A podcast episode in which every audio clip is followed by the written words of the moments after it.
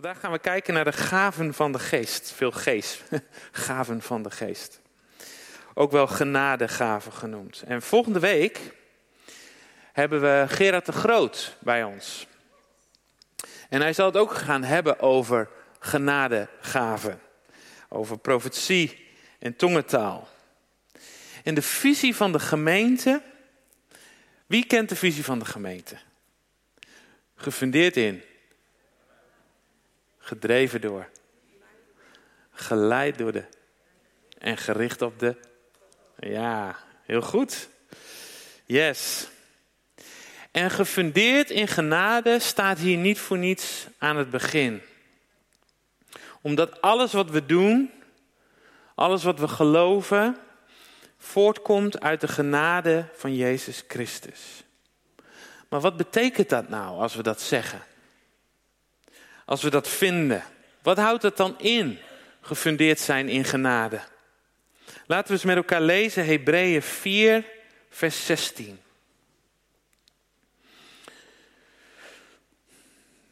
Daar staat.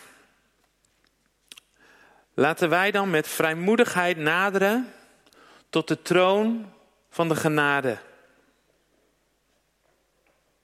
Opdat wij barmhartigheid verkrijgen en genade vinden om geholpen te worden op het juiste tijdstip. Hier wordt gesproken over de troon van genade. De plek waar genade rijkelijk stroomt. Waar genade op de troon zit. Waar genade de autoriteit heeft en het laatste woord. Niet oordeel, niet zonde, niet schuld, niet schaamte, maar genade regeert. En dit betekent ook dat als jij vindt dat je geen genade nodig hebt, dat je rechtvaardig bent, dat je goed bent, dat je dan eigenlijk bij die troon van genade niks te zoeken hebt. Je kan denken, ja, ik heb genade nodig, want ja, ik heb natuurlijk ook dingen die ik fout doe. Uh, ik heb natuurlijk ook zonden in mijn leven. Maar dat vindt Jezus niet zo belangrijk. Want we zijn vaak geneigd om te kijken naar onze zonden, onze fouten of de zonden of de fouten van anderen. Maar dat is niet wat Jezus ziet. Jezus ziet geen zonde, maar Jezus ziet een ziel in nood.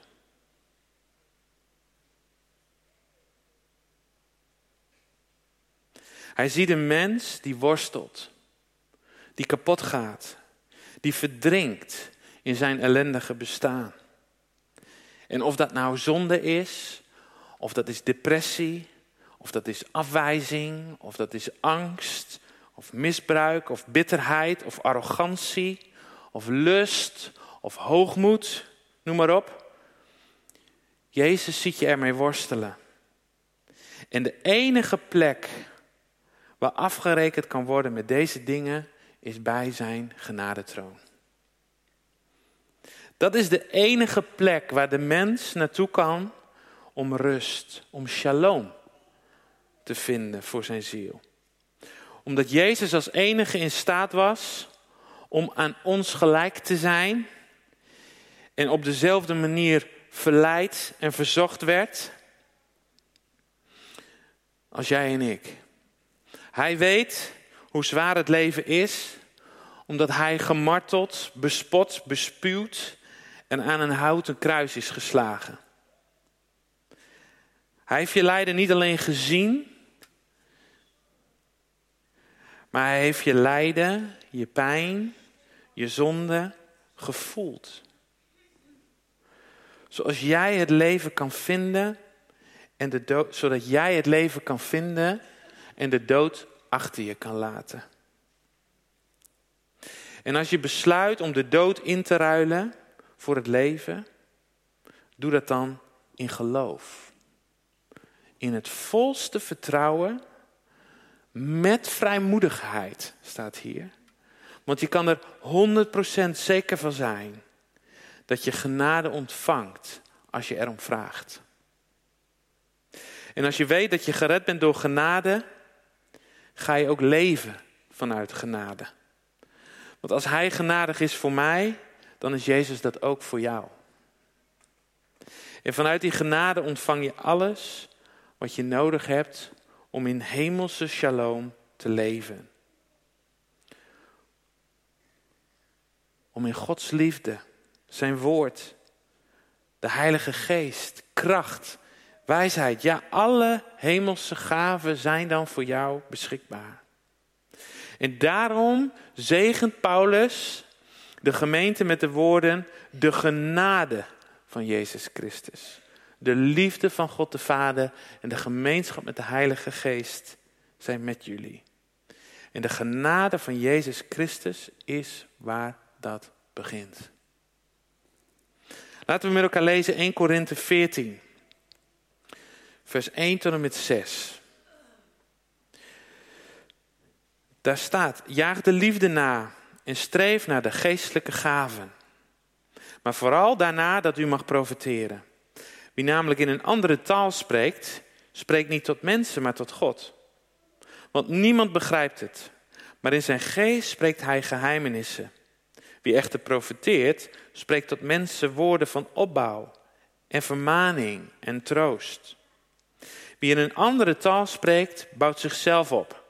Maar wie profiteert, bouwt de gemeente op. En ik zou wel willen dat u allen in andere talen spreekt, maar vooral dat u profiteert. Immers wie profiteert is meer dan wie in andere talen spreekt, tenzij het uitlegt, opdat de gemeente erdoor opgebouwd wordt. En nu, broeders, als ik naar u toe zou komen en in andere talen zou spreken, wat voor voordeel zou ik u brengen? Als ik ook niet tot u zou spreken, of door openbaring, of door kennis, of door profetie, of door onderricht. Vandaag wil ik met jullie gaan kijken naar de twee gaven van de geest die centraal staan in de tekst die we net hebben gelezen. Profetie en tongentaal. Beide zijn het door de geest gegeven om tot een zegen te zijn. En soms geeft de Heilige Geest je iets voor nu en soms geeft de Heilige Geest je iets voor later. Hij spreekt soms in beelden of in een profetisch woord dat gedeeld wordt of door een Bijbeltekst die er ineens uitspringt. En de vraag die ik dan stel is: Heer, is dit voor mij persoonlijk? Of voor iemand anders? Of misschien voor de gemeente als geheel? Want dat kan verschillend zijn. Een woord voor mij persoonlijk is niet altijd voor de gemeente. En een woord voor iemand anders is niet altijd voor mij persoonlijk. De Bijbel leert ons het belang van profetie. De gave van profetie en daaraan verbonden de bediening van de profeet functioneert in een gezonde gemeente. Dit geldt overigens voor alle vijf bedieningen. Die worden genoemd in Efeze 4. En wie weet ze? Apostel, profeet, herder, leraar, evangelist. Dat zijn ze. Alle bedieningen en alle gaven van de geest zijn zichtbaar in een gezonde gemeente. En dit blijkt in de praktijk niet altijd makkelijk. Want de mens vindt het soms lastig om met dingen om te gaan die ze niet begrijpt of waar ze anders over denkt. Vaak kan er bij het uitstappen in profetie of tongentaal schaamte zijn. Doe ik het wel goed? Straks gaat het helemaal mis. Of zeg ik iets heel raars? En de rol van de mens en het feit dat we veel zaken voor, van God en elkaar niet begrijpen, is ook een van de redenen waarom er zoveel verschillende kerken zijn. De Waarde voor Leven gemeente heeft een andere cultuur dan de Stadskerk. Of de Vredekerk. Of de Gereformeerde Kerk. Er zijn cultuurverschillen, maar er zijn ook theologische verschillen. De een vindt dit belangrijk, de ander dat. De een vindt dit moeilijk en lastig en de ander dat. De een vindt dit geweldig en de ander vindt dat geweldig. En daar zijn we ook mensen voor. En we zien bij de eerste discipelen van Jezus dat er twee strijd en oneenigheid is over wie wat belangrijk vindt. En jezelf dan wegcijferen ten bate van de ander of de gemeente, is dan voor veel mensen, ook voor mijzelf, soms moeilijk. En als je dan bedieningen in de gemeente hebt die je geweldig vindt, dan is er niks aan de hand. Die spreken vind ik goed. Oh, dat is echt een goede leraar. Kees goed, dat was hij vorige week. Wow, wat een woord.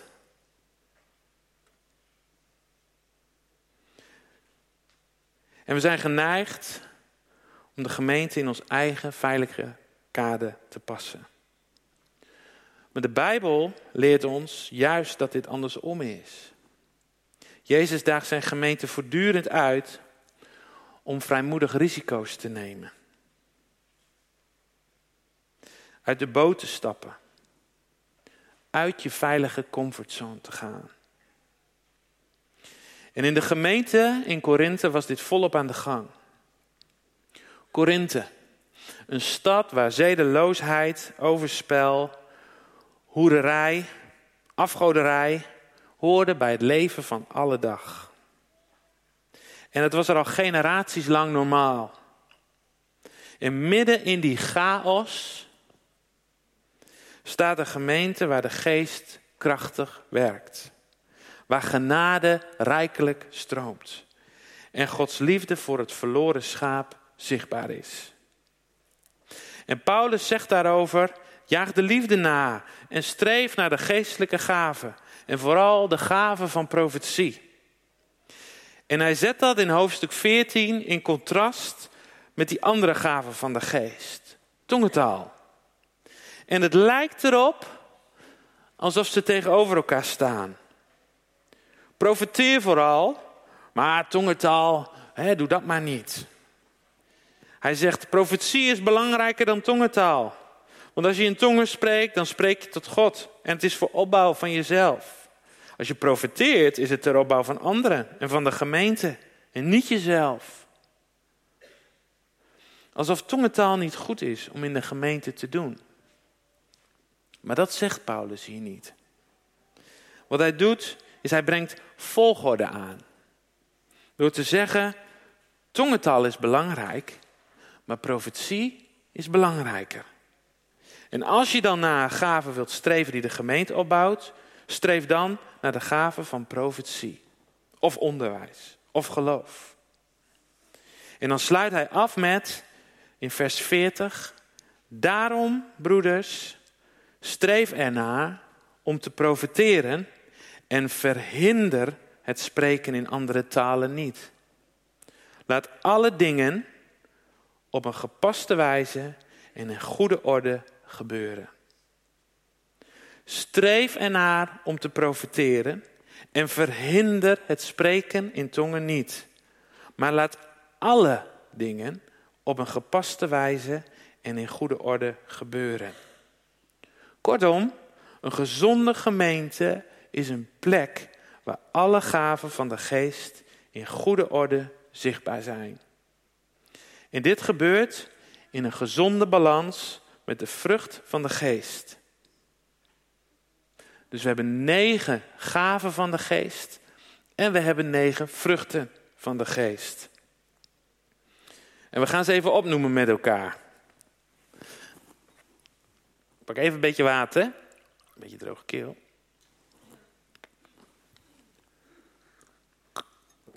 Wie kent een gave van de geest?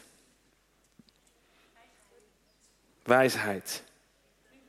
Vriendelijkheid. Dat is een vrucht. Oh.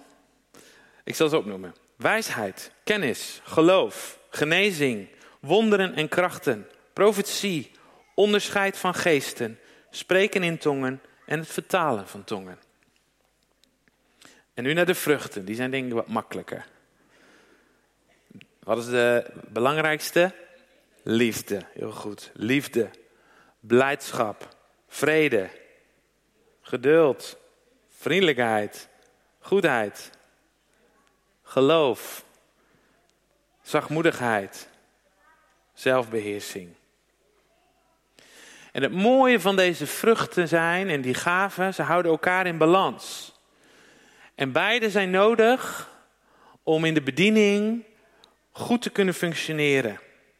De gaven van de geest laat je in je bediening functioneren, maar de vruchten van de geest houden je op koers. En laten we eens lezen Romeinen 8, vers 26 en 27.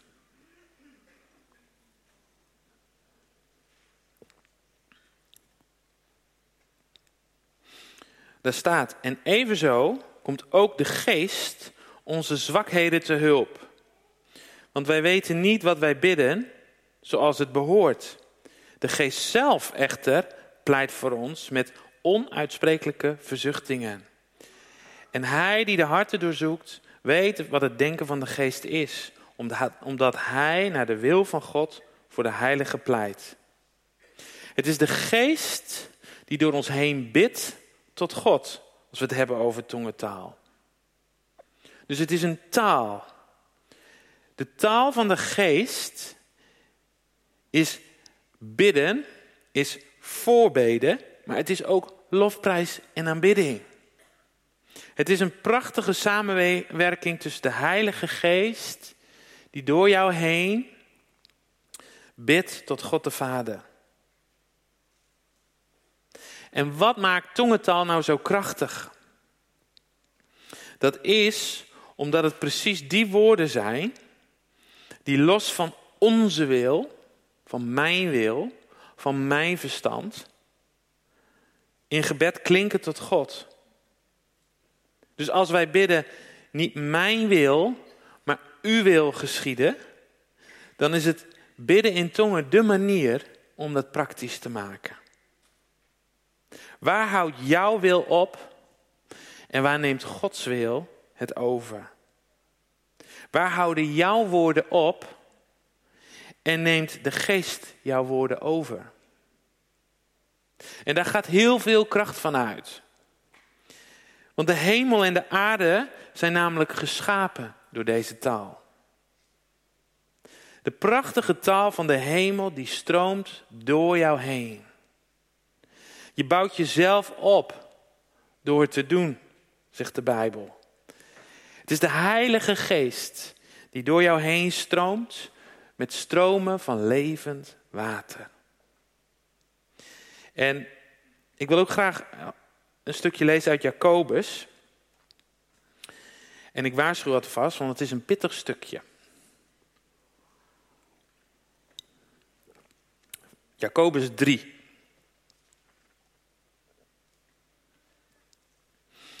Vers 3 tot en met 9. Zie, wij leggen de paden een bid in de mond, opdat ze ons zouden gehoorzamen. En wij sturen daarmee heel hun lichaam. Zie ook de schepen, al zijn ze nog zo groot, en worden ze door harde winden voortgedreven. Ze worden gestuurd door een zeer klein roer, waarmee, waarheen de stuurman ook maar kiest en wil. Zo is ook de tong een klein lichaamsdeel en roemt toch van grote dingen. Zie hoe een klein vuur een grote hoop hout aansteekt. Ook de tong is een vuur, een wereld van ongerechtigheid. Zo staat het met de tong onder de lichaamsdelen. Ze besmet het hele lichaam en zet onze levensloop vanaf het begin in vlam. En ze wordt zelf door de hel in vlam gezet. Want elke natuur, zowel van wilde dieren en vogels, als van kruipende dieren en zeedieren, wordt getemd en is getemd door de menselijke natuur. Maar de tong kan geen mens temmen. Ze is een niet te bedwingen kwaad, vol dodelijk vergif. Door haar loven wij God de Vader en door haar vervloeken wij de mensen die naar het gelijkenis van God gemaakt zijn. Nou, pittig stukje toch? De tong is een lichaamsdeel wat het hele lichaam bestuurt. Ze is in staat om zegen en vloek te spreken, om op te bouwen en om af te breken, om te bemoedigen en om te vermanen.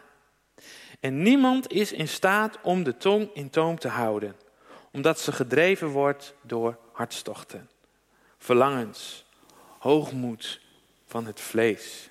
Ze oordeelt, ze kwetst, maar ze pleit en ze zorgt.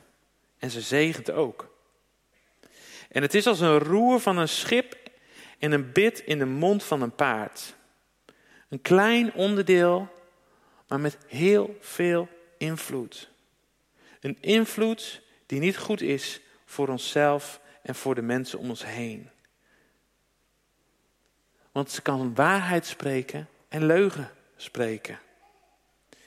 Maar het is Gods verlangen dat we naar Hem luisteren en niet naar onszelf.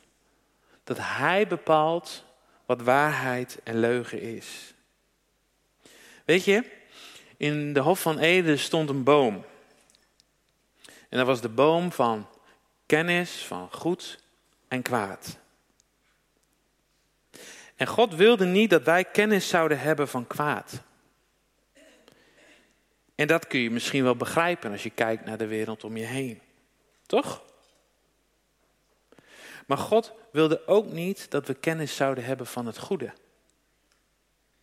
Dat wij zouden kunnen bepalen wat goed is. Omdat alleen God weet wat goed is. Want wees nou eerlijk, wie weet nou echt wat goed is? We kunnen een aardige inschatting maken, denk ik, als het gaat voor onszelf.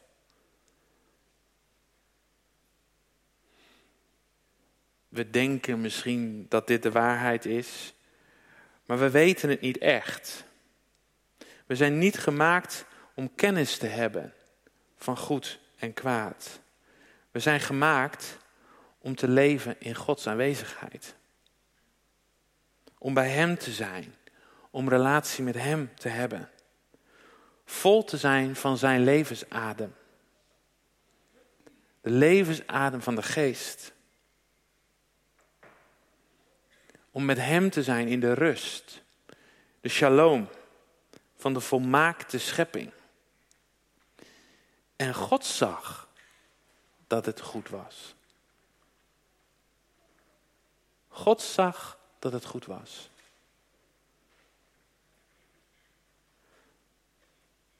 En door ons te vullen met die taal van de geest, de tongentaal, is het niet meer onze wil, niet meer mijn wil, maar het is Gods wil. Het is niet meer mijn taal, het zijn niet meer mijn woorden, het is niet mijn tong, maar het is Gods taal die door mij heen stroomt. En het is een taal die je niet kunt leren op school.